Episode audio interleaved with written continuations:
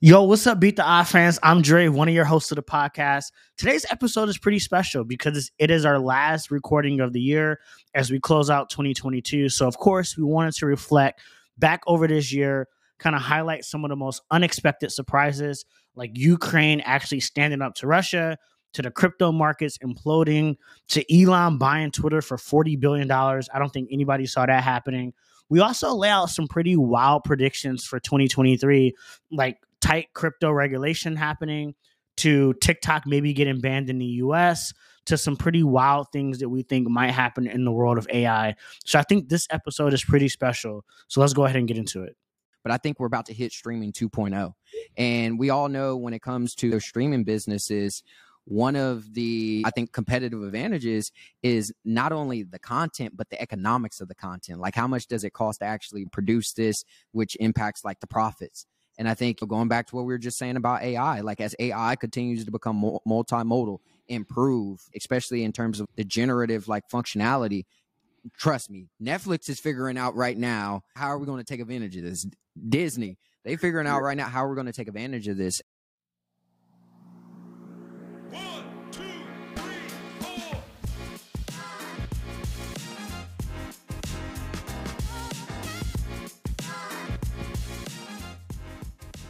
Yo, guys, what's going on? It's, it's great to be back recording another episode. Last week, we took a little bit of a break because of the holidays, but I'm really excited to be back. I actually missed recording with y'all. I was ready to go last week. I was pretty hyped yeah, about it. Yeah. Um, but I know life I, happens. Yeah, yeah. I'm not even gonna lie, bro. Like last week was difficult to do it, but it definitely was one of those things that I've grown to expect and enjoy being a yeah. part of my routine. Uh, so I'm glad we're here today. First and foremost, happy holidays. But I also say to give the listeners some context, we're all from very cold places. Brylan right now is in Chicago, the Windy City. Me and Detroit. So me and Dre are from Detroit, and uh, yeah, no, Detroit was also very record-breaking cold. And uh, last week, last cold week is an understatement. Cold, yeah, cold is just being humble about it. But the cascades of that obviously were lots of flights and delays and cancellations, and obviously we could talk about that. But let we can let's. I definitely think that we should talk about the future though what we see upcoming and just based on what we know from this year yeah i actually want to say something actually yeah. um, i think in order to really like have a good understanding of like where things are going it's really good to reflect on where things currently are at sure. and so i guess a question i would throw out to y'all is what has been some of your biggest surprises of 2022 and what have been some of the things that at the beginning of this year you were like, yeah, that's going to take off, or this is how the world is going to look or be shaped, and you were just wrong. I'm just curious. I would say I would, the first thing that came to my that I was surprised about, and it was like I guess the end of the year gift from OpenAI was this Chat GPT situation. That shocked me. I'm not gonna lie. I've been in technology since I was building computers in my room at 12 years old and I've always been excited and inspired by tech. But a lot of the times, not every year is something sh- record breaking or anything like that. The AI thing was that shocked me. I ain't gonna lie, that shocked me. So I'll say that I couldn't have predicted that, no matter what I would have thought of. That was outside my box. Like my my my box didn't include anything like that. And outside of technology, I was shocked by, I was surprised by Ye and Kyrie situation. I didn't anticipate those back to those situations happening back to back. Obviously, he's a wild card, so you can't really predict anything he's going to do from a cultural standpoint. And Kyrie's also similar in the case one day he might think the earth is flat. The next day, he might think something else. He's doing sage around the court, so can't really predict either of these people. But I didn't predict people painting them as hateful people. I didn't predict that because I don't think they're hateful people. I just think that they are radically open-minded and seeking and seekers of truth, and they're not necessarily the most thoughtful, critical thinkers. but they have loud microphones. I didn't predict the cultural consequences. So for Ye, that meant Adidas severed ties, which is a huge deal, lowering his status as a as a, a billionaire, and then also Kyrie losing his Nike deal and many other deals. I didn't expect those things to happen. So yeah. What about you, Drew? I think I would agree with everything Rodney said. I didn't expect any of those things either. I would also say I didn't expect Elon to buy Twitter. Oh, I didn't even think that was nah. not that he wasn't possible, not that he wasn't capable of buying it, or not that he wouldn't be interested. I just didn't even see that like coming up on the radar. I think like historically, Elon has always either joined a really early stage startup and taken an active role to scale it, or he's just started something from the ground up. I can't think of any other transactions that he's made similar to this where he acquired something at this scale maybe not at that price point but just maybe from an impact standpoint. So that was just a move that i totally was not expecting to see. Other than that i think the whole situation in russia and ukraine took me by surprise. I sure. know like at least earlier in the year partly probably last year as well i can't really recall because i wasn't really paying attention to it early on until things really started to escalate but I think like the U.S. were kind of talking about the probability of such a like an invasion taking place. But again, it's just U.S. intelligence. The U.S. always is talking about the different intelligence they have, and we're always like, well, we hope that's not really true, but we never really know. And so to see the U.S. kind of giving that intelligence and then to actually see the invasion play out and how it has actually played out was pretty shocking. I think the response by Ukraine itself was shocking too. I totally maybe it's just my Western mindset, but I totally expected Russia to go into Ukraine and just like have his will, do whatever it wanted to do to that poor country. And I'm like, damn, this is about to force like a big war. This is about to be crazy. And Ukraine resisted in ways that I I was pretty shocked to see. So Yeah. yeah, I think that whole little situation was just pretty shocking. You know, and then I say the last thing that I wasn't, I had speculation about, but it is, I didn't know how it would play out. It's just what's happening with the economy Sure. particularly with tech. Like I, I thought like a lot of the impact to the economy will be a little bit more broader. And obviously there are like economic things happening all, all over the place, but it seems like from at least from like in terms of like companies that have been doing the, the most amount of layoffs have been highly skewed towards tech. I, I don't necessarily know if that's really true or not, but it, appears to be that way when I'm looking at some of the numbers that I see. And so that was pretty shocking to me. I thought it would be pretty consistent across the board. So I was shocked to see it skewed towards tech. So yeah, those are some of the things that I was not expecting to see coming into 2022. Yeah, Sure. be honest, that Ukraine, the whole Ukraine situation, absolutely not. Did not see that coming from anywhere. But the more I started digging into the Ukraine situation, it just showed me that like oh yeah, this was destined to happen. There's actually this really good video from the University of Chicago, University of Chicago professor that he did 7 years ago. And I remember watching this video cuz it was circulating a little bit on Twitter at the top of the year and it only had a few thousand views. Today it has 28 million views. And he basically outlined literally back in 2014 how essentially this crisis was happening and the different major players in it he predicted he was like eventually this is going to happen. So that's been something that caught me off guard. The other thing that caught me off guard as well is i would just say the amount of contagion that was experienced and is continuous continuing to be experienced across crypto. The fact that so many players it's one thing to be interconnected but to be so deeply intertwined to where if one player falls your whole existence falls Yeah. that just tells me that there was no type of risk aversion or thought of hey what is the potential downside of this? It was really almost like a casino where people were going in there and placing these bets. So that was another thing. And then i would also just say um this is something that really surprised me as well. Just tying it back to like our startup experience. This year has been tough, alluding to what you were just saying about the economy. And I know I had to make some tough calls around layoffs and things of that nature. And with that being like my first experience, I didn't know how my teammates may respond. I didn't know if they would this I had fears of this putting them in potential bad situations and things of that nature. And that that those beliefs have turned to be turned out to be wrong. Mm-hmm. People actually are doing way better than I anticipated. And so it just taught me that okay, those type of decisions when you're in these type of positions that we're in, they're going to happen. But don't look at it don't look view those situations through a lens of feeling sad or for people and I, I feel like that's just usually the general narrative when people get laid off which it does suck but give people grace to know that like they're adults and that they're going to take care of business for themselves. And so it's just shown me the resiliency of people and that i got to give people a little bit more grace that like they're out here moving correctly. That's for sure. That's for sure.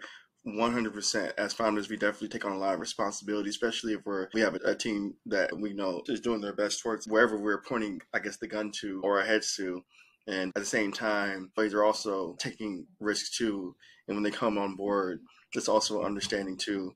And it is good to treat people, be confident that they're also taking the steps to protect themselves as well, just like how we should be as too. I do want to comment on the Ukraine thing that Dre mentioned, but you also talked about Brylan. I didn't expect that at all. And I'm not to lie, it hit closer to home for me than I could have imagined. I guess if I hadn't done a startup, it wouldn't have. Our second engineer that we hired is from Ukraine. And when we when I first interviewed him, he was a very he didn't have a lot of ton of experience, but he had enough. And we already had a senior engineer, so I figured, you know what, he was humble and he had the drive to want to learn more. And he was a very so out of all the engineers that I interviewed, I ended up ended up joining our team. And maybe I want to say roughly three to six months later, I remember getting this email from him saying there's some stuff going on in Ukraine. I'm not going to be able to do this by this time, and et cetera, et cetera, et cetera. And mind you, I had just started, I had just heard about Ukraine, and I hadn't even connected. I don't even think I even knew that he lived in Ukraine initially. And when I saw the email, I'm like, dude, take as much time as you possibly need. This is crazy. Like, you're in the middle of essentially like being a refugee right now, and you're asking me like for just human basic de- decency. Like, what type of boss would I be or employer would I be if I'm like, okay, if you can't get this product out, if you can't rush, leave Ukraine and get this product out in a week, then there's no contract for you. No, like, I didn't see it like that in, in a way. And I honestly was like, I was humbled by that question. And I was like, take as much time as you need. And this guy, I watched this guy take him and his girlfriend from Ukraine and saw asylum and I think Germany and with a friend. And I remember him working out of like a, without giving too much detail, but he worked in like a basement. So it's his whole Zoom background. So I'm seeing this happen almost in real time. You know what I'm saying? And he started like taking calls from a basement and he wanted to work. He wanted to get paid. And over time, he went from every now and then his girlfriend coming in and out. And over time, he went from that to upgrading his, getting his own place with him and his girlfriend. And then he later shared with me that he got like this, this used car and stuff like that. And man, it was humbling and made me feel good to be in a position I can provide somebody with that opportunity. And in the other scenario where I wasn't an employer, I wouldn't have seen that close up. I wouldn't have seen that person's story like that. Like somebody leaving Ukraine, he just starts a job, he just transitions to a new thing. His girlfriend, I'm not sure if she's working or if she is work is working or not working, but whatever the case, they're like dependent on the income and he flipped it around and he's he's gotten way better. So I just want to say I'm proud of him and I'm also proud of Ukraine. We definitely thought that Russia was stronger than they were, but we also underestimated Ukraine. And I want to say that like I personally have witnessed the resilience of at least two people from Ukraine in my personal experience. And I wish I didn't have to, but I did, and I see it. And yeah, I'm proud to say that there's some strong people. So yeah, with this being our last recording of the year, I think it'd be great for us to give some predictions looking forward, going into 2023. Obviously, we just talked about a lot of things that we didn't expect for 2022, and so I wrote down like seven seven things that I think we'll start to see next year, or at least will be trends. I'm sure there's obviously a lot more than just a seven, but just seven that kind of stuck with me. So I want to just run through them real quick. So the first thing, number one, is I think search will be disrupted. And we've talked about this many times, and I don't want to get too specific on how that disruption looks. I have no idea. Maybe Google is the one who will come along and disrupt themselves and make search way better than what it is. But I think given just what not even just has happened this year, but just his, what has been happening in general over the past several years in AI, I think it's just only natural to like that consumer experience needs to be reevaluated. And so I think next year is going to be a lot of advancements in that space. Hopefully, we'll Google lead in it.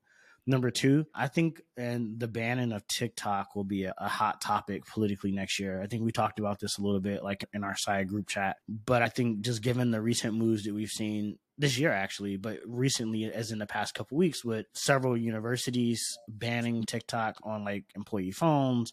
You have government agencies. I think the federal government banned it as well. So there's yep. obviously those big broader moves that are starting to happen. So I think that'll become like a political topic that people will just like hang on to for the sake of hanging on to it. Number three is I think there's going to be some tough regulation that's going to come to the crypto world. And I think that's going to slow investments in crypto and just new projects that are going to get off the ground. Even new projects that are probably get get into get into the projects that the ecosystem really needs. I think just what has happened has just set like a sour taste in the ecosystem. And I'm, I'm sure we all can agree with that. As we talked about as we reflected on 2022. Number four, I think the creator economy will explode. Yep. Um, and I think people are going to start earning more money part time, right? I think people are going to find ways to generate more money on a part time, being more part time in the creative in the creator economy. I think like obviously with all the stuff with AI, what OpenAI is doing with ChatGPT, like people being able to leverage these tools to augment their themselves or different functions of a team.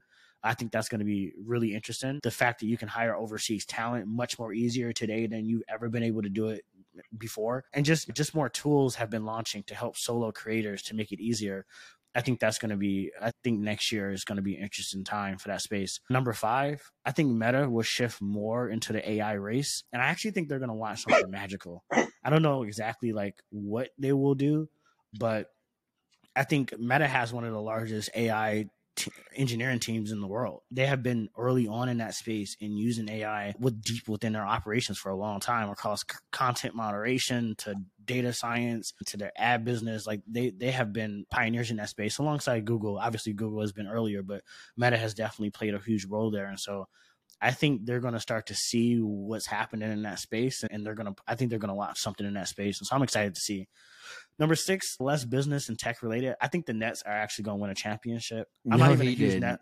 I'm not even a Nets fan to be honest. I'm a Warriors fan, but if KD and Kyrie are healthy, I just can't see anybody beating them. They're just sensational when they play together. But we'll see. We'll It see. looks And then- good, but is it really translating? We'll see. That's the thing. If they're healthy, if they're healthy, I think they're going to be tough to beat, man. I just really do. But we'll see. And then last but not least, number seven, I think company earnings across the board are going to be crushed next year. There's already starting to be like a downturn in real estate, higher, I think there'll be higher than expected inflation next year as well. And so I think more broadly, like company earnings in general will, will be really hurt, not even just in the tech world. And so I think given that, we're probably going to see some pretty big layoffs. But hopefully I'm, I'm, I'm deeply wrong on that one. Obviously, like we all remember what happened in 2008, 2009, like how that affected our parents and just like the world around us. So I hope it's nothing even close to that. So yeah, those are like seven predictions that I'm thinking about for 2023. I definitely want to unpack some of them though, All right, let's go for it. because because uh, uh, at least for me, there's going to be a little bit of overlap. But this, yeah, you've expressed this a few times on the podcast now that search is going to get disrupted. So yeah, like what what are some of those core assumptions that you're making behind that to support that? Like, why such a strong belief there? I think the evidence is already on the wall, right? First of all, Google has already openly admitted that TikTok has been taking away a lot of search volume from younger cohort of users. I think like 40% of searches for a particular younger group of users were all directed to TikTok. So there's already competitive forces that are putting pressure on Google.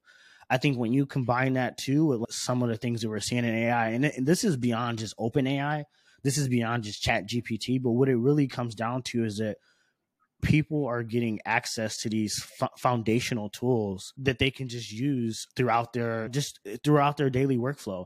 And so i think when people start integrating new tools in their daily workflow i think that's going to just take some attention away from google. Why do i need to go to google if i'm using some ai tool for work for some for work anyway, right? Or for something else. Why do I need another tool? Right? It's gonna be like, why am I going to Google when I can just use the thing that I'm already using for daily work anyway? Where whereas Google probably was that tool. So I just think like Google's already just facing these other threats. And again, I'm not saying that Google will be disrupted. Maybe they'll disrupt themselves. But I think search from a consumer standpoint and how we as consumers think about where we go when we want to find information, I think that is changing. And so I don't I think if Google doesn't believe that, which I do believe they believe that. But if they didn't believe that, I think they would be in trouble. Got you. Okay.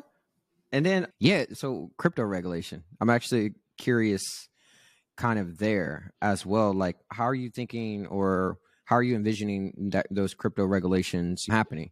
Because since it is that's the thing about crypto. There's the centralized part of it, there's the decentralized part of it. Where do you regulate? Do you rele- relegate on the protocol level? Do you relegate on the company? Like the company, like how do like how are you thinking about that, or how do you see that playing? Yeah, I don't even know. I don't have a right answer to that. And to be honest, I don't even think our politicians who, to be honest, who even get to decide how that regulation should get set even understands how to even approach that right now. I think what may end up happening, I can be completely off base on this approach, but I think potentially what could happen is that the government is going to come in with just a sledgehammer and just start making rules and then trying to see like how those rules are affecting the ecosystem.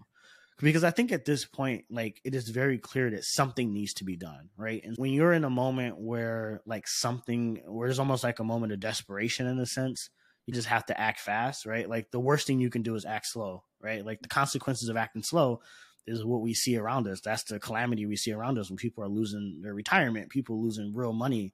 That's what happens when you act slow. And so I think now regulators are just going to make decisions, and some of those will be really good, and some of those will be really bad. And I think we'll just have to go through several series of edits before we really get before we really get to something where it's, it's equally balanced on both sides. One thing I want to add to that something that comes to mind as far as, and this could be like a surface level idea. I spend most of my time on security, not crypto, so bear with me. But I do believe that the protocol level is not worth regulate, regulating. This is to me because it's engineering. You really can't regulate, regulate that type of stuff. For example, when somebody created the design for a gun, once that design gets released into the wild, it's there forever, no matter what government steps in or it's able to be built. The blueprint is there. Now, I would say company level for sure. For example, I think that it was not clear to, like Brylan said earlier, it was not clear to a lot of crypto consumers that a lot of these companies were reliant on other companies. For example, I was a consumer of some tokens on Voyager. I had no idea that FTX was even involved with Voyager in any type of way. And now, like, they've been purchased by, I think, Binance or something like along the lines of that either way, I had no idea they were in, operating as an independent company, and that's what I assumed them to be. And then also, I would say crypto companies can't get away with basically not insuring people because basically what I see is the people being victims primarily, and then these companies to a certain extent are too, but they have a lot more buffer to shield themselves from the effect of a big fraud as opposed to like individuals like what when Dre mentions like retirement being lost, like that hits me. Like I feel that those are realities that people have to deal with, and nobody can save them from that. And if they can, it'll be it won't be right now. It'll be after they figure it out or after they have to adjust. So I think that there should be some level of financial accountability for companies to provide, almost like how the FDIC guarantees up to a certain amount for for banks to be able to insure your money. So yeah, something along the lines of that. Yeah, I think that makes a lot of sense. And you made a good point around like the protocol. Like once the technology is out there, the technology is like out there. Yeah. Um, yeah, I'll save my thoughts on on on that. But that was a very intriguing thought that you just made there. But yeah, okay, okay. I'm seeing I'm seeing how you see in the future, man. These yeah. bets. Yeah, yeah, yeah. And was uh, that in a priority order? Like in terms of how you, in terms of your confidence, like one was like I'm most confident on this happening, two, et cetera, et cetera, or was that you just talking about my, the list of predictions? Yeah, I didn't necessarily write it intending for it to be in like a level of confidence, like the order to be in that level. But now that I'm looking at it, yeah, I can see that. I can see that order being ranked that way, but I didn't intend for it to be that way. I can see, I see what Dre's saying about search. Because, for example, OpenAI is basically an interface away from being disrupting Google. And what I mean by that is, let's say there's a million engineers working towards trying to beat Google with OpenAI's technology. Let's just say there are a million different variations of that user interface. One person or five people out of that million people that are like working towards like beating Google might make that right product. And that's something that Google has to think about. Will it kill the company? No, it won't kill the company.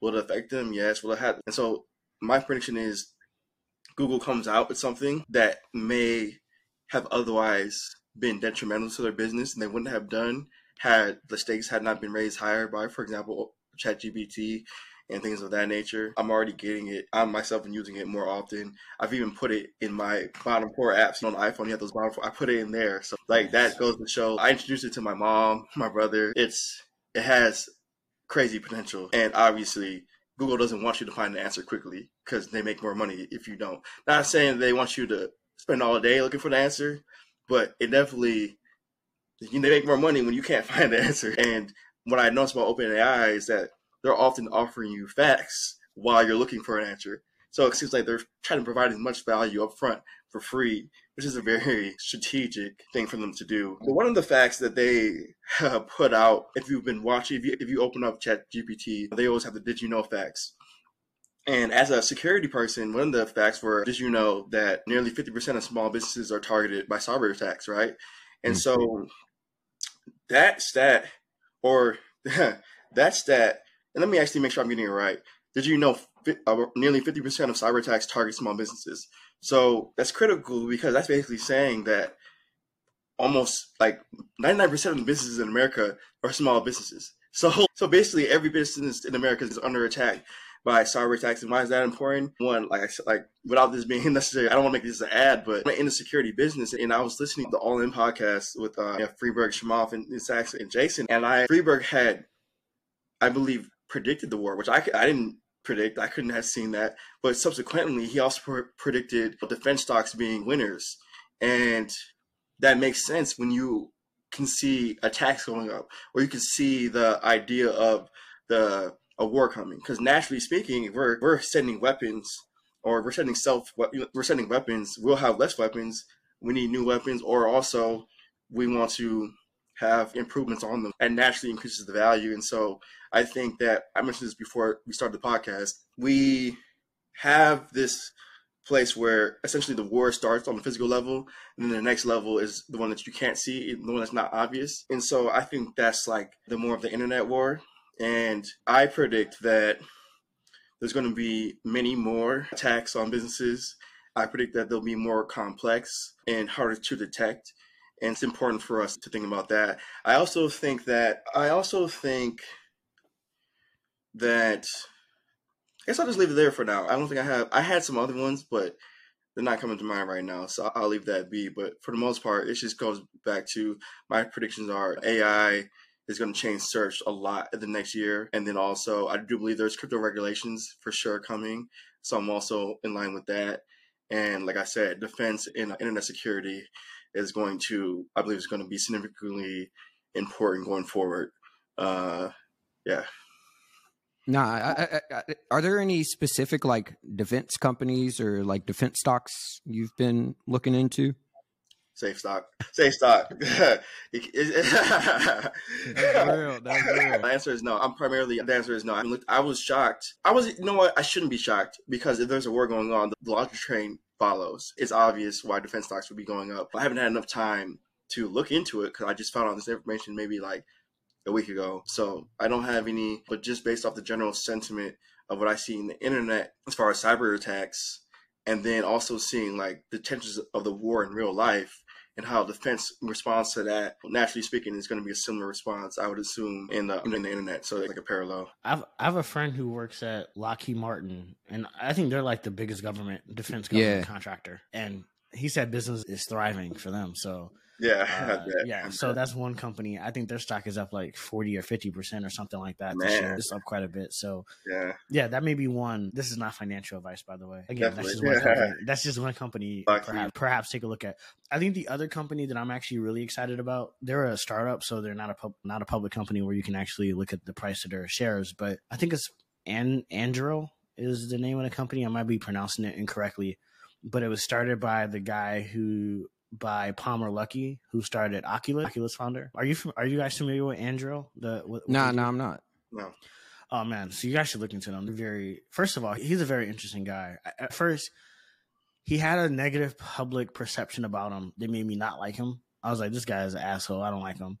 Yeah. But then I started listening to him speak, and I'm like, no, I actually really do like him a lot. He's actually really, uh-huh. he's actually a really smart guy, and I actually think a lot of the things that he is doing makes a lot of sense. But anyway, this defense company he started, super interesting. They're a hot startup right now. They're valued at ten, tens of billions of dollars right now. But they completely like just flip the financing on his head for how like defense work gets gets purchased by the government. So today, like oh. if you're a defense company and you make a product, you basically go to the government, you get a contract.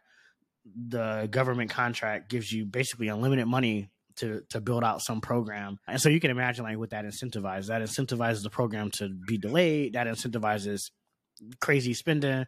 You can imagine what that spent what that incentivizes when you got twenty billion dollars from the government and they're telling you to go build something. So what Anduril does basically is they spend their own money off their own balance sheets producing products and then they sell those products to the government. So like they built like a drone, a counter drone defense system. They can like take out drones. They built a lot of interesting things, and basically they sell it to the government. It's a fantastic business, and yeah, I'm really excited to to see what they're doing. But again, that that is one company that eventually will go public. And so when you ask like the questions like what companies to look at, that is one that that uh, people should be looking at. And if you're looking for a job as an early employee, there's probably some stock option opportunities on the table for them. Dre. I never heard of them, and I said in the side chat, please drop that link. I love their business, Oh yeah, and what I want to say is, as somebody in secu- securities, a lot of it is about like defense, and the thing about defense is there is like preventative, but there's also like actual tools that are on the offensive. And you just described a company in which case they sit they study like the current maybe tools and products out there for defense, and then take it a step further in their thought and build like a defense for that, and which is actually a benefit. Because they're basically saying, "Hey, look, you're going to need this because you're going to need this because somebody can come up with something better." That, to, that's uh, exactly how they approach it, bro. And when you Yeah. hear Luck- Luckey talk about it, that's literally how they think about it. They're like, Yeah. okay, countries are going to be using drones in attacks. There are Yeah. going to be hypersonic. These Yeah. things are facts. They're going to be there. You Yeah. are going to need this solution. Yeah, So we're just going to build the best solution possible, yeah, and then you're not gonna you're not gonna want to go anywhere else because Yeah. this is the best way to buy it. So that's exactly what he did. I just dropped it in the chat. Yeah, you should definitely look at them. There could be some interesting things you can take away for safe there. that Mhm. company is definitely going to need, and even like with our company, uh, the companies that their mission ultimately come include protecting people and just in general, or they're going to need oversight at some point because the power of these companies is significant. Because it's a, I love the business. Ooh, I love the business. I like everything. Like, as you were talking, I was falling in love with the Yeah. business. Like I love what he's doing because that's essentially I, how I got like a lot of these behind me. I'm like, you see these vulnerabilities, you're gonna need to patch these. You're gonna need to protect yourself from these, and that that led to a lot of venture capital dollars. But going back to my original point, though, long term, there's gonna need to be oversight because these companies will also be targeted by really bad actors, like security companies specifically, because if there's already a big reward for hitting individuals or large companies, imagine the reward when you just hit the defense system directly. You get access to the defense system directly. That's a whole nother level because now everybody that they protect, you essentially have broad scale access. And yeah, certain things I just think about, but I just wanted to throw that out there. Actually, you you actually got me thinking now because what they're building is like the hardware, software, and service combined. But still, a lot of software opportunity for governments to be like. There's a lot of software infrastructure that the Yeah. government has that needs to be protected. Not even Uh-huh. just the government. There's a lot of software infrastructure in general. You kind of you already mentioned it, Rodney, when you said was it fifty percent of Yes. small businesses are under cyber attacks, Yes. and that's internet attacks. But then you think about the phone scams, the text messages scam. Like it is is so pervasive now. Like it crazy. worse because man, in times of war and also in times of need or times of desperation, man, Yeah, genius comes out of people. And here's the thing: I think sometimes people think that criminals are dumb. No, we have some of these criminals are like some of the most intelligent people, and Yeah. you put an intelligent person back against the wall, man, some of the things they come up with to, to get out of that could be very dangerous. For example, we had we had we have we created we've created nukes. We've done all these crazy things that we created because of the fear of war or the fear of being. So you intelligent people can come up with a lot of it's interesting. So, but yeah, I definitely take a look at that. I would love to see that company is also funneling.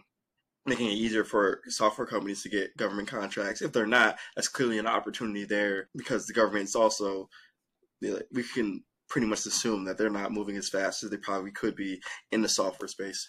Uh, yeah, I'm definitely got to do more research in that in in that area. It sounds very intriguing. Definitely has my attention. Yeah, so I have a few predictions. They may go against some of the things that y'all said, but I, I my my first prediction is I don't think. Yeah, I don't think Chat GPT is going to disrupt search, and The reason why I don't think that is because of two things. Yeah, and this will lead to another prediction. But the first thing is, I think OpenAI, I think they're going through an identity crisis right now where they have to either choose to be an API infrastructure business or they have to choose to, to be a consumer business. You can't be both. And I think the, Why? the way.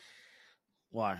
Because I don't think that's true. I don't think that's a true statement. There, I can name several companies that do both really well, but so why? It, yeah. So in terms of think about that, if I am building artificial general generative general intelligence, right, and I it, it, I'm basically saying it can do everything. But is, So is why- that what they're is that what they're saying? I don't They're building necessarily think AGI. that's what they're.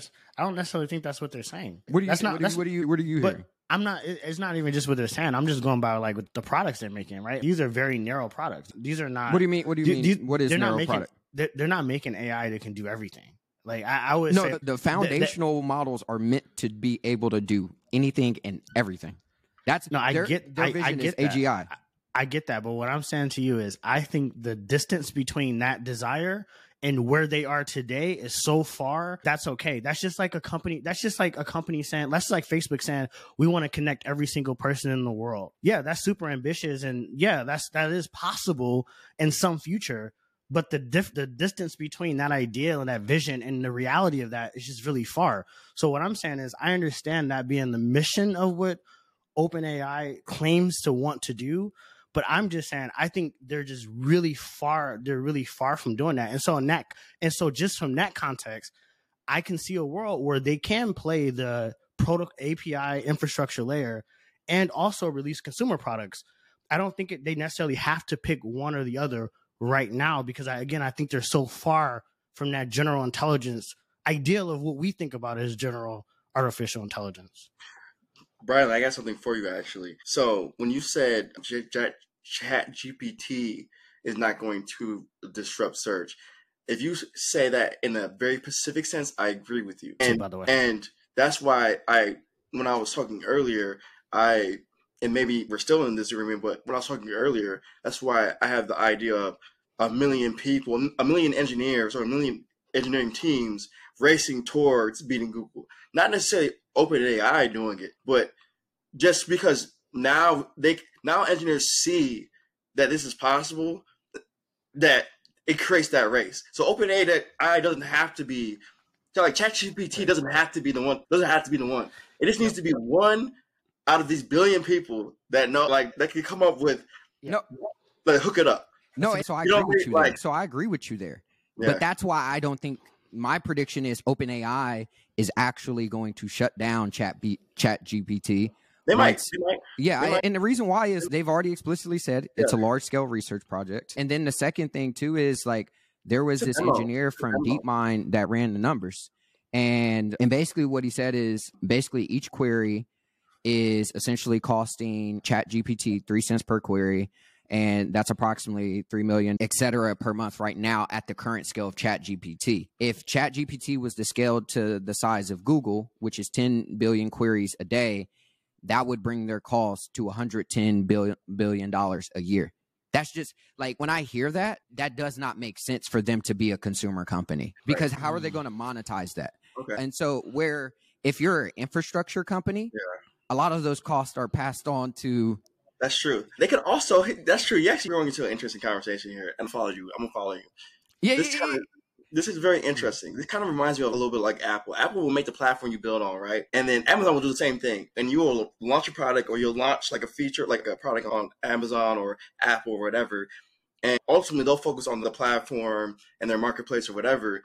But in the future though, when they start to look at all the things that are doing very well, they they make that clone. Like that clone is gonna come, but it may not. I do think like ChatGPT, like one, you actually made me think about how many experimental products that are in open AI that they haven't put out, Yeah. uh, which is actually crazy because they this might just be one of just one of the things that just just a use case, just one use case that they just threw out there. I think no, and I think that's really that's really what it is. It's it was one of those ingenuine, very simple, obvious ideas yeah, that academia had not considered, and they did it, and they did it at such a scale in which Sam Altman he talks about this all the time. The product is just that damn good, and because that they're able to, I think their advantage right now isn't the fact that oh a lot of people are using chat gpt which is cool with which which is great for a lot of data.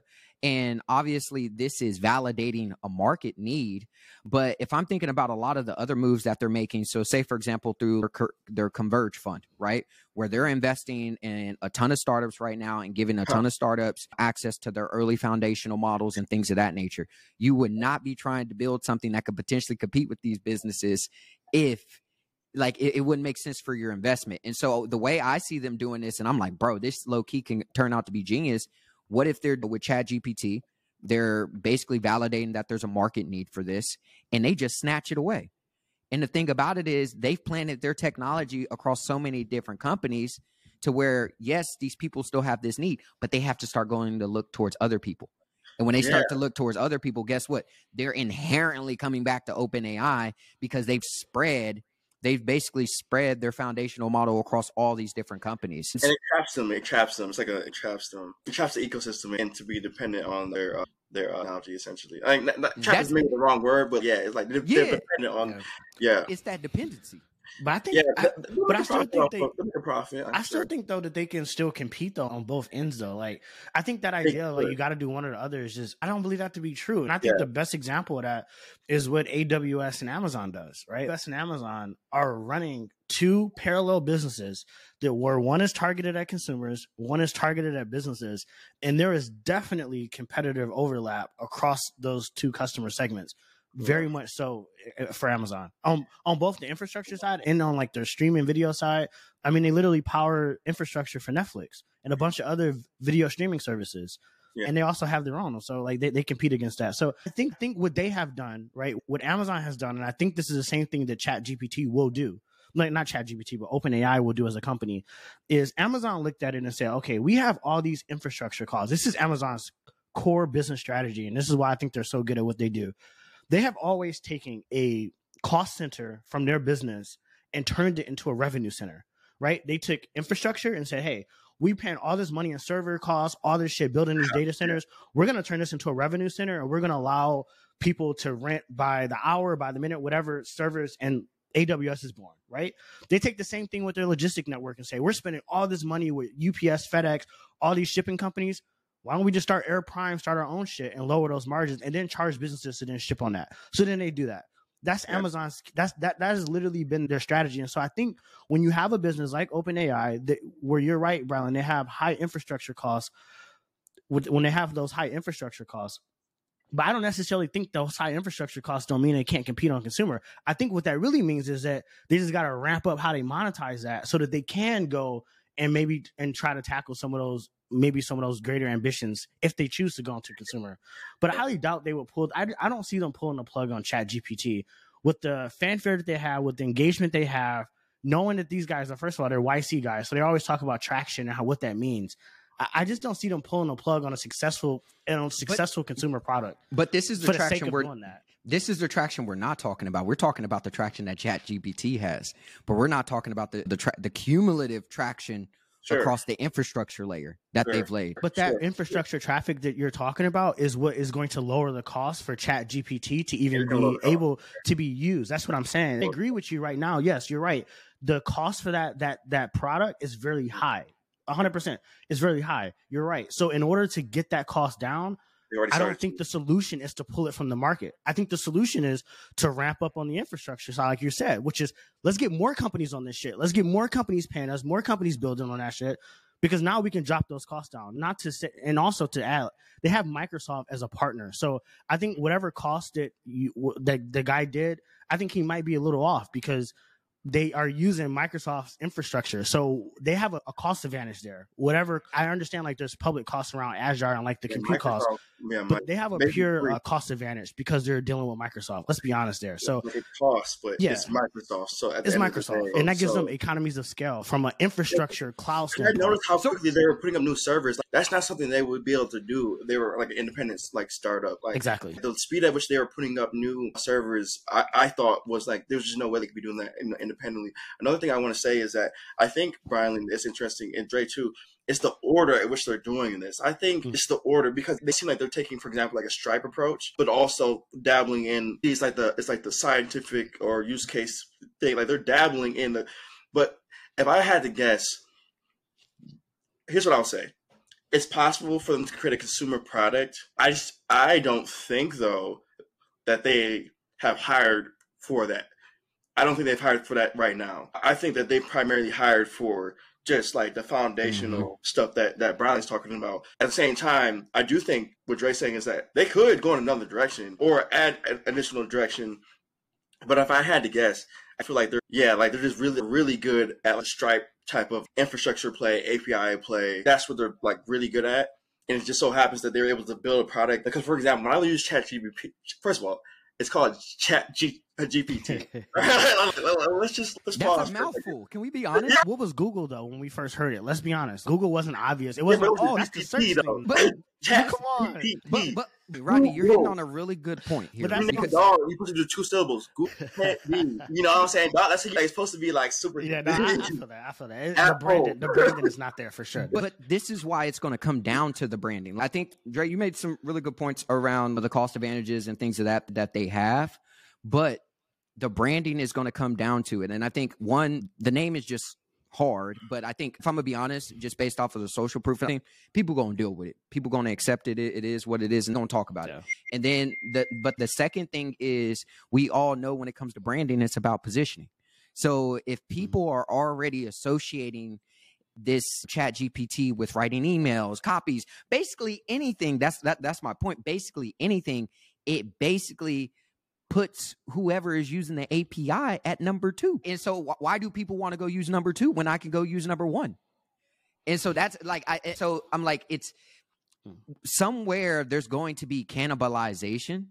Where are you going to cannibalize? And I don't think it's worth doing it on the consumer end when they can monopolize the foundational model infrastructure end and do it in a way in which I, th- I think it just allows them to build a massively profitable business. And I think what 2022 has showed us, especially with the economy, especially with the moves that Elon has been making, especially with the moves that's been happening across just the whole startup ecosystem, we're moving back to business fundamentals, and that's going to have to be taken into consideration.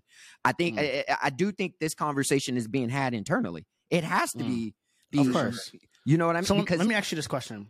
Yeah. Which business would you rather be like be behind? Would you rather own a Google, which is a cons- consumer business, or would you rather run an AWS? Yes, yes. That's crazy. Google is the best performing business in history. Yeah. No, I'd rather run AWS. That's crazy. No, I'd rather run AWS That's because, crazy. Because you, think so? You think so? Yes. Hold on, hold on. Yes. Let's get into it. Let's get into it. Yes, I think that's crazy. I don't know if that's true. I don't know, man. When I look at Google, how much money? But just think about this, right? Yes. We understand like AWS, they're making a ton of money. Yes. But what is needed to support AWS and to get to that revenue, I think mm-hmm. is fundamentally different than what Google requires. I think Google is such a lean money printing machine. It's just I think it's just hard to ignore a business like that, which is why I think they're finally starting to get a, a little shaken because they've been just chilling for 20 years. Let me refine let me refine my answer.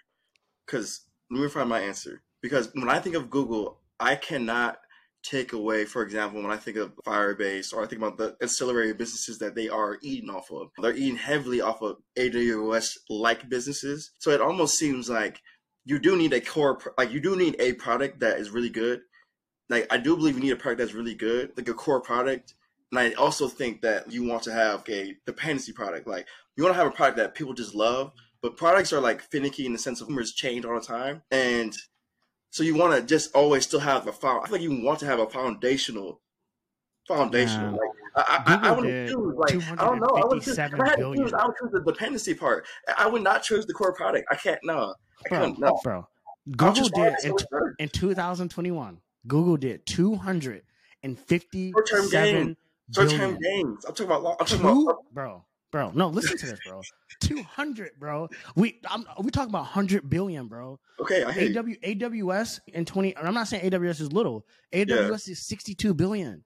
But if, but they can do it longer though. I think their business. I think that bro, business is yeah. longer. I think it's longer term. I think Google makes more like short term. Like I think Google makes more, and if we do it over Okay, let's do it Yeah, over. but you're talking about an acceleration of cash, though, bro. If you're talking about hundreds of billions today, they, then you can the, Google, Google can make bets about the future because they Hey, hold know up, that hold up, right hey, hey, You know what I'm hey, hold up, let's like bring it they, in. like, Let's- they can throw money away because they sitting on so much cash, and when they do it, they do all stupid projects, bro. We- yeah, we they know do. Oh, it. hold up, hold, hold up. We got to ring this in. We got to ring Go this in. And this is why the AWS business model makes sense, right? Okay, that was Is because at the end of the day, for AWS or Google, the enterprise is still the highest paying customer. The business model is just different. For Google, is it's primarily Okay. advertising. If you think about it, and what is being disrupted the most right now, and I think it goes back to your to what you were just saying earlier about the creator economy exploding. The creator economy is impacting advertising in ways we probably don't even imagine right now. Right. I think we're just really at the beginning of that. And so if I'm looking at a business that is defensible, I don't I like I don't see I see ad dollars starting to shift towards individuals. How is Right. AWS defensible though? I believe that. What? It's, it's you're selling But hold on, because ain't- you're, I- selling, I- you're literally you're selling a commodity. Hold on, hold on. You're selling compute. Technical You're selling debt, technical debt, technical but- but hold laziness, human laziness, human laziness. That, that's why it's defensible. Human laziness, switching cars, human But it- laziness. you know how much technical debt every company has? AWS is so West is defensible because you, we're so lazy. We're so lazy. I get that. But let's bring it back Yeah, to it's open, typical let's bring it back to OpenAI though. Let's bring it back to OpenAI though. that it's it's exactly it's exactly that reason why OpenAI, mm-hmm. if they went the infrastructure route, it would be defensible. Because at the end of the day, that laziness is the Just reason why a lot of people ain't out there building their own models. Guess what? OpenAI built off the same open they're called OpenAI. They built off the foundation the foundational paper was the transformer paper that came out. Yeah. Anybody can go read that. Yeah, that's And real. if you have the necessary skill sets and like understanding, you Yeah. could have did something similar. yeah. But we It's- didn't. The problem is that these companies they create it's so interesting, so intriguing when you look at all like these landscapes. Is because they create so much infra. There's a play where you put a lot of upfront costs into infrastructure, and then you eat for a long ass time. But it's also a play where you just create this product where it's just like you just hit, and then now you're like eating a lot. As Dre said, you're just you can just start investing in building. But I and mean, but Google, but Google has infrastructure too, though. They do. I- identity system. The identity system. But I mean, there's, a, there's a lot of there's a lot of proprietary infrastructure that Google has built too that has given them a competitive advantage. Like they Firebase. haven't just come to the market with just a better You know, UI. You know what I'm saying? Just a better UI than Yahoo, for example, and that's just the only thing that So distinguishes the two. then? So the Right, like, like, is it interconnected then? Because it almost because you have to. Is it interconnected? Like, Well, that- I think it goes back to what to, to I, I think it goes back to that question of what I think companies do is I don't think companies ignore I don't think companies okay I don't think good businesses ignore cu- ignore user or customer demand or traction. I don't think they can ignore that. Okay. I also don't think good businesses can operate at a loss. So given that, I really think like good businesses, what they really start to figure out is like, where's the demand at? And then try to figure out how to fund that. And so I think that's where you get into these businesses that have the infrastructure part.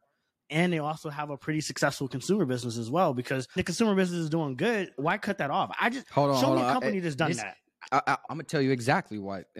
We're gonna go to YouTube, listen to any of Sam Altman's talks, and when he talks about and when he talks about finding your first customers, you know the famous YC, find your Yeah. first ten customers. yeah, What is sure. the one thing that they always say? The number one thing him and Michael Siebel always say is, don't give away your product for free.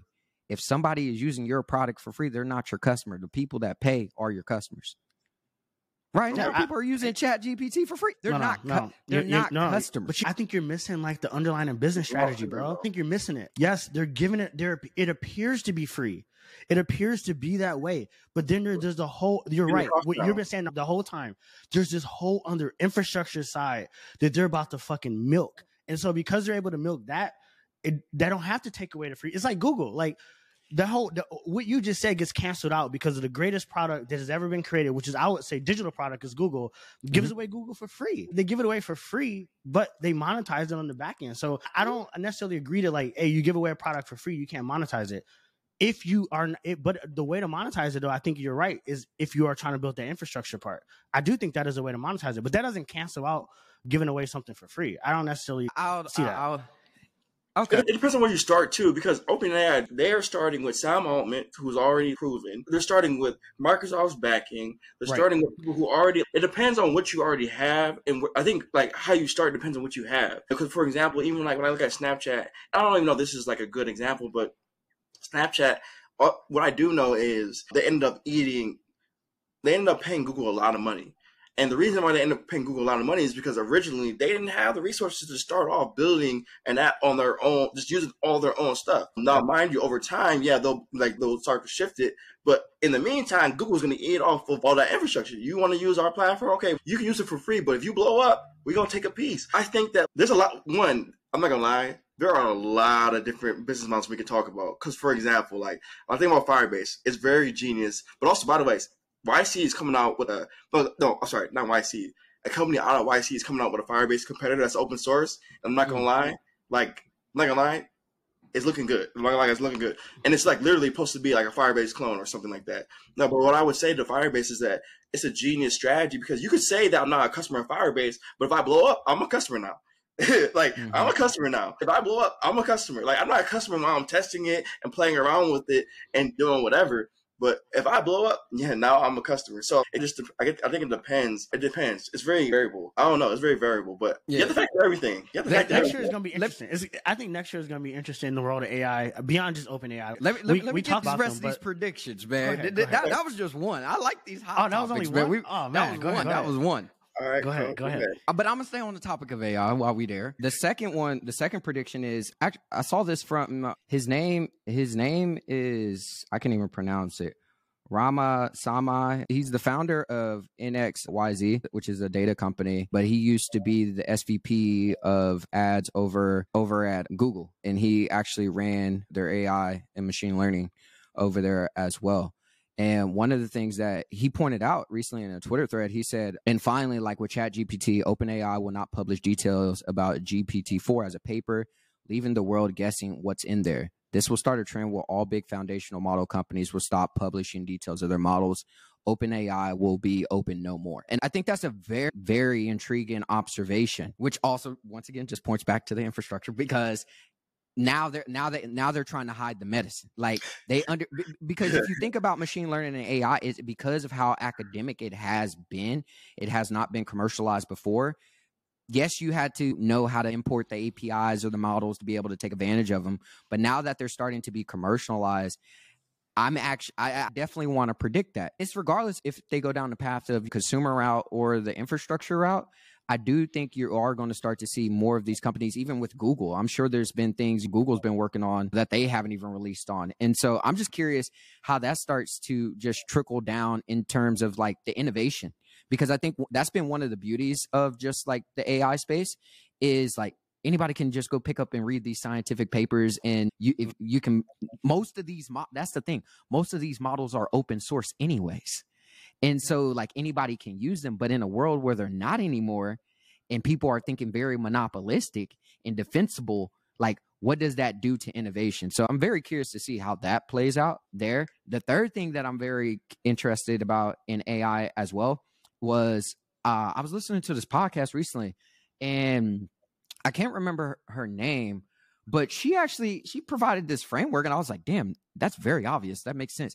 But she spoke about ai agents versus ai saas and i think you're about to see an explosion of both where she defined ai agents as ai first products like they they're built with these foundational models at the core and everything else is built on top of it versus ai saas is say for example like a notion right? Where they built Notion AI on top of their already existing SaaS product. And my belief is this I think you're going to see a short term uptick in terms of in terms of AI SaaS because one if you're a successful SaaS company you probably already have the data flywheel advantages, right? Think about a Notion. They have millions of people using it every day. They're collecting all this data, documents, et cetera, et cetera. You can then train your specific model on it. I do think going to see an uptick of those, but I do think over time, over time, as the data, as that's the one thing I would say about the AI space as well. Think about like platforms like Kaggle. You can go find these huge data sets and things of that nature. And I think I'm just curious to see how the open source community and similar to crypto have people like people have banded around like this technology and kind of it's driven it. Does something similar happen to where maybe there's a decentralized version of like different data sets and things of that nature where the value is accumulating to the people that are contributing to it and people can basically take advantage of that right and i think right now if you're a small player you don't have that advantage compared to some of these big players but i definitely think that's going to potentially change but my fourth prediction in terms of ai as well is i think you're about to see a host of conversations around copyright and around who who actually owns this copyright and in terms of the content that's being data that these models are being trained on. And I already know that there's been conversations around that, especially for like OpenAI. And I'm just curious to see what does that do to your business? Right? Mm-hmm. Is there a world where, say, for example, in terms of the training of DALL-E, right? They trained it on all these images. Did they have permission to do that? In a world where, you know, maybe there's a class, I don't know how these lawsuits or whatever work. Maybe it goes to the Supreme Court and the Supreme Court is these people were right does that mean now that they have to shut down DALL-E because they essentially stole all that and took advantage of that? I think there's a just a lot of unknowns in terms of just what who truly owns the data. And then the fifth thing I would say in terms of AI in general is security. I don't think we're talking about that enough, but I know in some of the niche pockets I've been finding on like hmm. Twitter and just like some of these like Reddit forums and things of that nature, people are finding out interesting ways to inject like very simple basic prompts to get the AI to do negative things.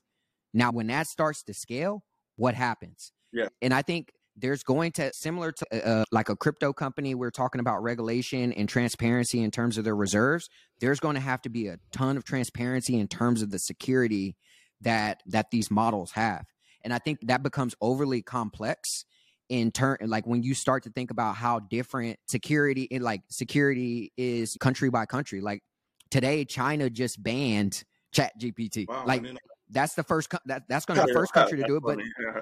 there's going to be other countries that are going to follow. Not funny, but yeah. So like, here's what I want to say about that, because obviously I had to hop in. Anytime security is being talked about, reverse engineering, or I gotta say my piece on that. So look, yes, that's one of the first things I noticed about chat was that yeah, there are certain prompts that you can get it to tell you certain things that are not necessarily they have malice, they're evil intent, they're not good intent. Their tends to hurt people. For example, one of the simplest ones is you ask it how to murder somebody yeah, it's not going to tell you. But if you tell to describe a, story in case somebody murdered somebody in a detailed way, it may turn around and give you a very detailed, thoughtful, step by step way in which an imaginary character may have murdered somebody. And so th- that's just one example. And so there's a lot of ways that, and, I, and it made me actually start to think, oh, AI, I wonder if it's going to be able to outpace government. So essentially, what, mm.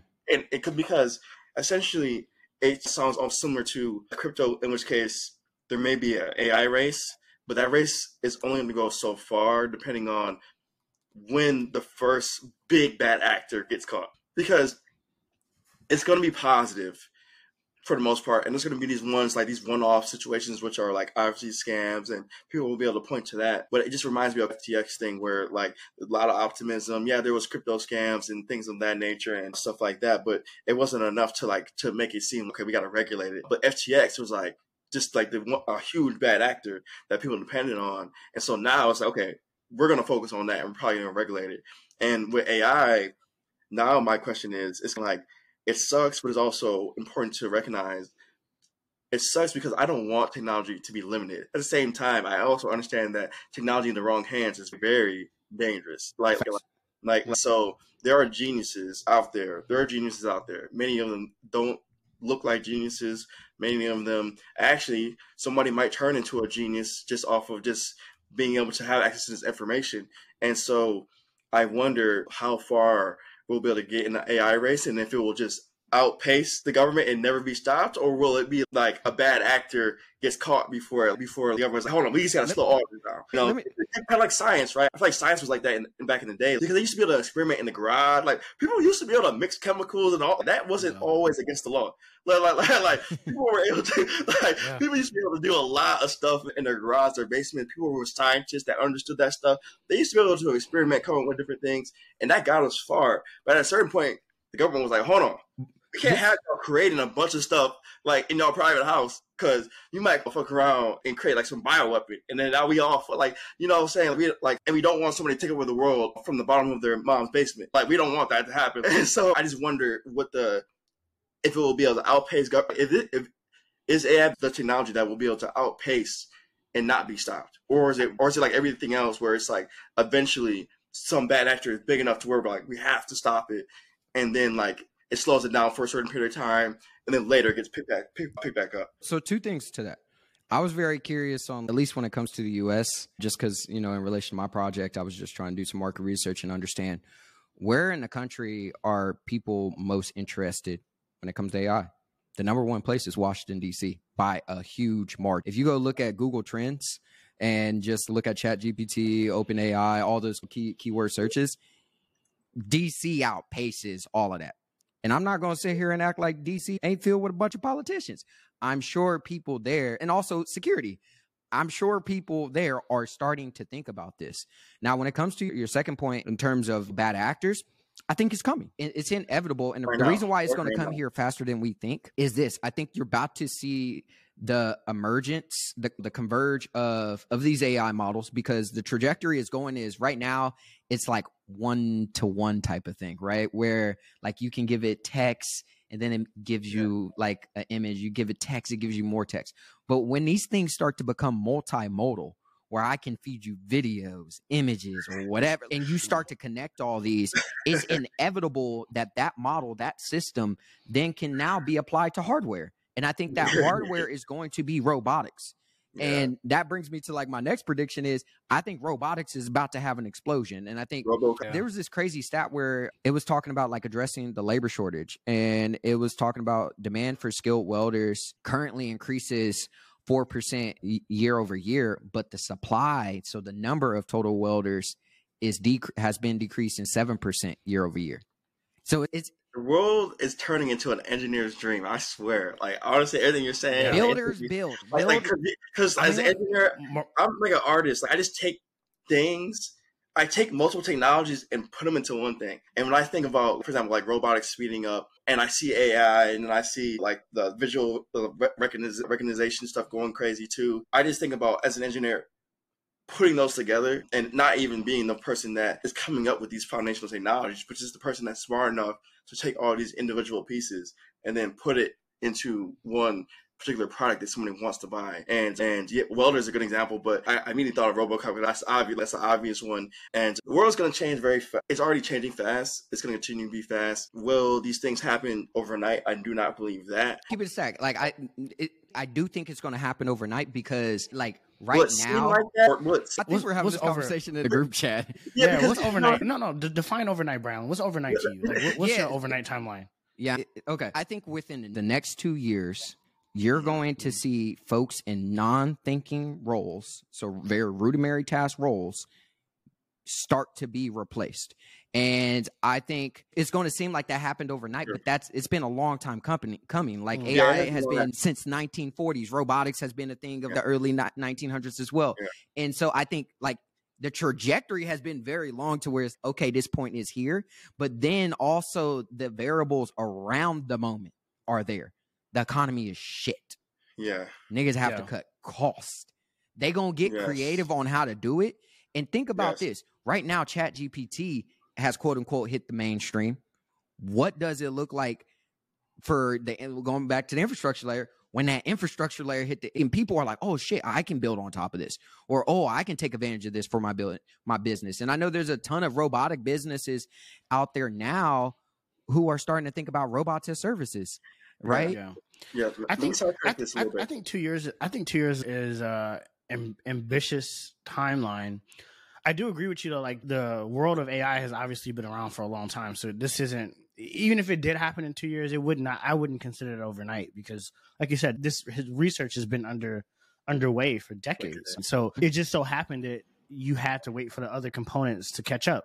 Computing, right? The hardware. There's yep. a lot electricity. Like there's a lot of things that you had to wait to catch up. Chips, right? To catch up to get to this point. So I think that needed to happen. But I also, but I think, but I think though that companies move slower than we think. And I think in our role, because we are in the world of startups, we think just because things move in our world fast that it moves fast, but that's not true, That's right? real. Like we, you from Kansas, we from Michigan. We go back home. Nobody knows Oh. what the hell OpenAI is. Nobody knows what Chat GPT is. So It's it, it hasn't, it hasn't, It still it takes hasn't hit- 15 minutes to get a oh, Uber in Michigan, man. it hasn't really hit mainstream, even though there's been a Mm. million people using it, or two, like three, five million people.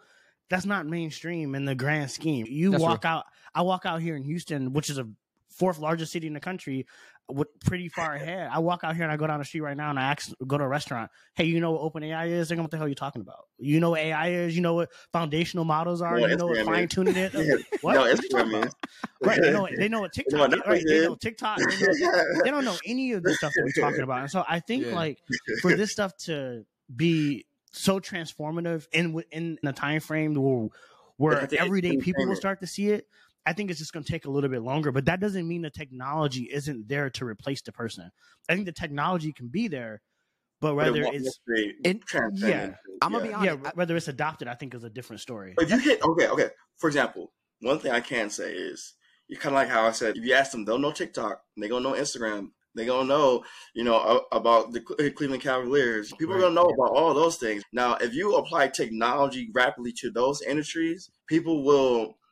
It, it happens faster. Here's the thing, though: a lot of people in the technology space are not heavily ingrained in these companies, and that when you go to interview at the NFL as an engineer, that when mm-hmm. you go to the NBA to interview as a product manager, that to Dre's point, that they're not necessarily going as fast. Now, however, if they for some reason changed the way that they moved, stuff would hit the stuff would hit people's face way faster. It would because those are the things that people are already doing that are like, for example, we are early adopters. We are trying to seek the new information. We are trying to find these new things out. The average person might just turn on TV, but if they see all of a sudden, like before the quarterback throws it, it has a prediction about how far he about to throw it and who he about to throw it to. Mm-hmm. That might be like, oh, like that, like that's ex- that might be exciting for somebody to see visually on a what's it called. They're not thinking about the technology though. It's just like one day I just woke up and we just saw the ten yard line as a yellow line on the screen. Like I didn't, I don't know how they do that. Like it just mm-hmm. one day certain things start popping up, and but they don't. Certain industries move ridiculously slow, and I wonder. And what I just wonder. Here's what I really wonder. I will say, for example, I will say AI is unique in my mind. It is unique in my mind in the sense of like how fast it accelerates things because it's a knowledge based thing. So like whenever that happens, like I do believe things happen faster than they normally would. But I still think it is optimistic to say two years. But I, I would say four to six years, there'll be significant changes in the consumer experience. I would say that for sure. Yeah, um, I I, think, yeah, I would say people if people think it's gonna be a decade, I think they're they're misdirected. They're, they're misdirected. I think they'll be Yeah. they're misdirected. Like maybe like decade for like massive changes, but we'll see significant changes before a decade for sure. And yeah, I think we'll see that. This just reminds me of this takes me back to the old quote from Marc Andreessen in the early late nineties actually when he said software is eating the world. Literally, like that's what's happening right now. Yeah, Software Yeah. is literally eating the world. It, it is gonna it is gonna transform a lot of different areas. And I'm excited to see even what AI does to like self driving cars because yeah, I know that has been like, I mean, that, that has been a research project for a lot of companies for a long time. I, mean, I think that technology is transformative in many ways, but it's been, it's, yeah, I think part of the delay has been some of the intelligence behind it. And so yeah. I think I AI accelerating in these industries, I think is good for a lot of people. I got one more prediction that came to mind. This is I forgot it earlier. I do think the education of next generation of like engineers and product managers, product designers, people who are involved in these things is going to change significantly. And it comes down to the most logical reason would be money and efficiency because let me explain how I caught these dots. And I wouldn't have caught these dots without a few factors. I caught these dots because one, like Dre mentioned earlier in this podcast, tech companies seem to have made tons in large layoffs. For example, Facebook, thousands of employees, Apple, a lot. Actually, I don't know of Apple, but there's these companies, a lot of these companies are making big layoffs, right? 15% layoffs, 20%, 30%, very large ones, are simply shutting down. And I, but I saw Facebook. One of my girlfriend's friends actually reached out to me because they wanted to break into tech, right? And she wanted my opinion on this course, right? It was on Coursera, right? And sent me the link. Mind you, I had no idea what was going on. I'm not on Coursera because that's not the, that's not where I'm at. I'm not learning from Coursera. Like, that's not that's just not my, my, my method. But I went on there and I was like, wait, hold on. This course, first of all, this course is free. So it made me like a little bit more skeptical. So I started to like look into it. And then I saw it's a course provided by engineers and it's like some type of Facebook certificate that you know how to do X, Y, and Z. And then I said, oh, these guys are basically retraining a generation, or not even retraining, not just retraining, but they're lowering the market value of the previous engineers by retrain, like by training new engineers that in their mind they're like, man, if I could just get a hundred K base, I'm like, I'm like, I'll shoot for that. And they're offering the course for free. So for Facebook, that's just a, that's just a hiring strategy. And but what I can see that doing to the ultimate ecosystem though is like lowering the current skill, the current skill values and engineers having to have more specialized skills to adapt to that. And also it's going to affect education because if these companies are saying, look, okay, we are, they're experimenting essentially. I can see that because as a face, as Facebook, it makes perfect sense for me to come up with some random certificate that, that says it's like by Meta. It's a Meta certificate for mobile development, Meta certificate for backend. These things we know really don't have a lot of pull right now in our industry because if, I, if I'm hiring for engineer, I don't care if you got a Meta certificate. That doesn't mean anything to me really. But I can see though how for people who, which is the majority of people, are school based and they're looking at things from a credential standpoint, like a degree standpoint or certificate standpoint, I can see how to them a meta certificate has some significance. And at the end of the day, if Meta is able to offer enough courses and just pick from the people who can finish it, because not everybody's going to finish this free course, but if they can pick from the people who finish these courses, they're coming out the gate. These people are happy to get 100k base. They're happy to get a, 10, a $15,000 signing bonus. So now all those engineers that they fired are making 200,000, 300,000 plus their like in total compensation. They just hired these new a new person that is three times less the cost and is more grateful to be there, more happy to be there, and more hungry. And so that's gonna have an effect a lot. Like like it's gonna have an effect a lot because they let go of these people, but best believe they want to replace them at a lower cost, and and they're gonna make it in a, a, a, almost like an ecosystem. And if Facebook, uh, sorry, if Meta does that correctly, I can only imagine what Google's doing to try to hire people. Like like, hey, man, it's gonna be. Let, it's let, let me say something to that point because it's actually crazy that you bring that up because I was having a conversation with a homie who's in the ed tech space specifically focused on boot camps. And I think what you just said is 100 100% completely right. And I couldn't really I wasn't really like completely grasping what he was saying. He's in a business similar to like your career requirements or whatever, boot camp placement. And part of that has just been shoot, boot camps have been taking off. But one of the things that he just, you know, put my ear to was like, but boot camps are starting to die. And the reason why boot camps are starting to die is because a lot of these companies, like you said, the Metas, the Netflixes, the Googles, et cetera, et cetera, they're realizing that people value that credential just as more as the General Assembly. You know what I mean? Or that they have the same, rather if it's some of their employees or whatever teaching a course or whatever, that they can teach it just as good as any of these instructors at General Assembly or whatever. Exactly.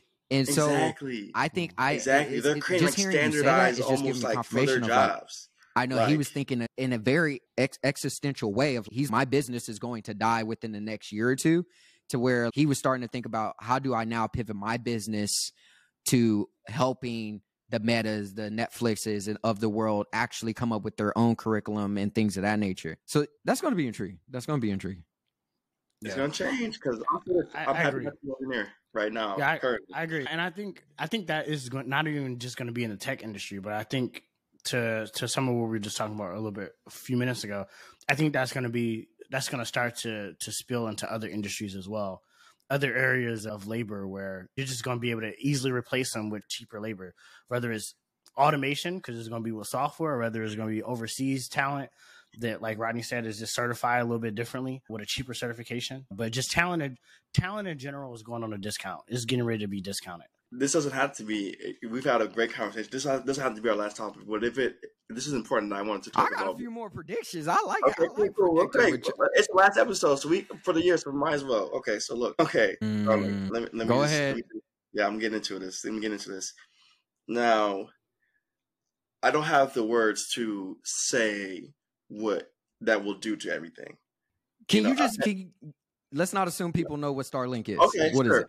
Okay, okay, got you. Okay, Starlink was created by SpaceX, which is obviously associated with Elon Musk, and Starlink is essentially the idea that they'll deploy these satellites across the at certain levels in Earth's orbit around the world and these satellites are interconnected and essentially the idea is to create global internet. And I remember having this idea like a teenager, obviously, but I had no resources. I had not like, and honestly, I wasn't the first person to have the idea. You like to see this actually playing out in real time and people don't realize that even as we speak, they're sending out batches of satellites. I, I forgot how many they do. Let's just assume 60 satellites per like shipment. Like over, and they're doing a couple shipments a month or something like along the lines of that's a lot of satellites around the globe. And I've started to hear talks around where they're not too far from snapping a finger and giving somebody in Estonia who has no access to nothing access to the internet if they had like a smartphone or just any device that had Wi-Fi. And I don't believe that people know what that will do to the world. If they're like even for example, I think people were telling like Elon was talking something along the lines of, or I heard people saying he could switch Starlink on in, in Ukraine. And then and like when you think about stuff like that, that is one that's powerful in that scenario, but just think about that in general because there is ultimately going to be a global competition. As so, and and if we're not at a global competition right now. Right now, the le- there's a lot of leverage points. For example, if you're born in the U.S., you have extreme le- leverage over the world. And like not like you may not have the most leverage next to your neighbor. But if you turn around and you like are worldwide, you have a lot more leverage in that sense. Meaning your money goes a lot further, and then also English speaking country. They all like all those things. And so, what in my mind, Starlink creates this situation in which case suddenly, for example, the kid like I interviewed a guy like this, man. I interviewed a guy like this. It was crazy. It blew my mind. It wasn't an interview. It was like a what's that lunch table? What's the, what's that app called when you like lunch club? I think it's lunch. Oh, yeah, yeah. lunch, and it's great. I love lunch club. And but somehow I got connected to this guy. I don't know what country he was from, like maybe Bangladesh or something. But he was like in this hut, and his internet was like spotty, and I was like, and he was just like telling me, like I could tell his room was like strange and like just just you could tell he comes from somewhere way different than most Americans. And I'm like, I'm like, and I just heard the passion and how he, the fact that he was even connected, talking to me. I was like, this guy's, is he's different, mm-hmm. different. Mm-hmm. He's extremely different. And I'm like, when you get access to these people, like these talented people that exist all around the world, that the only thing really is preventing them is that they're in their environment, in which case that they're limited by what they have. And for example, the internet is one of those easy things that instantly creates leverage. Man, the competition is going to get scary. I want to throw a number out there to speak to the impact and the scale of what you're talking about. Yeah. I had to Google this, but currently, 3 billion people, 3 billion people have never used the internet. That's almost 40% of the human population currently on earth has never used the internet. There's mm-hmm. such huge opportunities. And I think even thinking about that, like the fact that the world is about to look drastically different. let's, yeah, just be, yeah. let's just be honest. Yeah. I think a few episodes ago, we obviously hinted at everything that was happening geopolitically. We've obviously talked about everything economically. We've spent here today talking about all the opportunities that are going to come from AI. Now mm-hmm. you're talking about giving this to the internet. Is yeah. the world becoming a lot flatter? Where right now it's a very it's very hierarchical, and I think they they yeah. had talked about this on the All In podcast, where like the U.S. is at the top and everything else is relative. Yeah, you yeah. know, I, so what happens when that starts to flatten? What happens is the people who are who weren't pulling the, and I say this in the most empathetic way I possibly can, but what happens is the people who weren't pulling their weight fall to the bottom of this new global competition if they're not aware. Uh, mm-hmm. They're not aware of the significant changes. Essentially, you're not going to be able to just be lazy in the way that you can be right now in a global, almost as the playing field gets more equal you're not going to be be able to be lazy. Like you're not going to be able to be lazy and have a certain type of lifestyle. Like essentially, be new forms of living. For example, like you've already I've seen in I went to New York. There was this one place I think it's called the Pod, and I was like, and I stayed there for one night because I had my Airbnb booked for a different day, and it was like a pod. And I was like, this is weird. It was like the way it was set up. It was like super super small. It like it was smaller than a dorm, and it was just like a pod. And I was just like this is strange, but I can see a future where more of these exist in the sense of, but it was mad cheap. I think it was like fifty dollars a night or something like that, like seventy five. Mm. I was like, you know what? Everybody doesn't need a lot of space, and also not only do everybody, some people just need a place to stay. Period. With the essentials, And so if you would imagine that, for example, that you can get the cost of like server costs down and engineering costs and whatever, you can also imagine in the physical world those costs going down as well as far as space. And then and then a lot more people will be in like using less space, being more efficient, etc. Right now, for example, I feel like a lot of housing markets, a lot of people have a lot of access to space they don't need, and as there's more competition, it will be harder to have access to space that you don't need. I think it'll be a more of a premium on that almost. And then another thing I want to say is, can I ask you a question before you? Yeah, What do you think is going to happen to the day in a uh, day in the life of the tech worker TikTok trend? oh, I know that's funny. Like that, that, that, that, that trend is always intriguing me. That's it's an intriguing trend. I try not. I try to be positive when I see those because like it's because you know like coffee it's the it's the it's the, the Google lunch and the, the Apple the, the, Google lunch or the you're at Apple you get the you get a little parfait you put it on TikTok I understand you being excited man that's I don't know I feel like that will drastically if these companies start to go in other countries and start offering like anything remotely close to that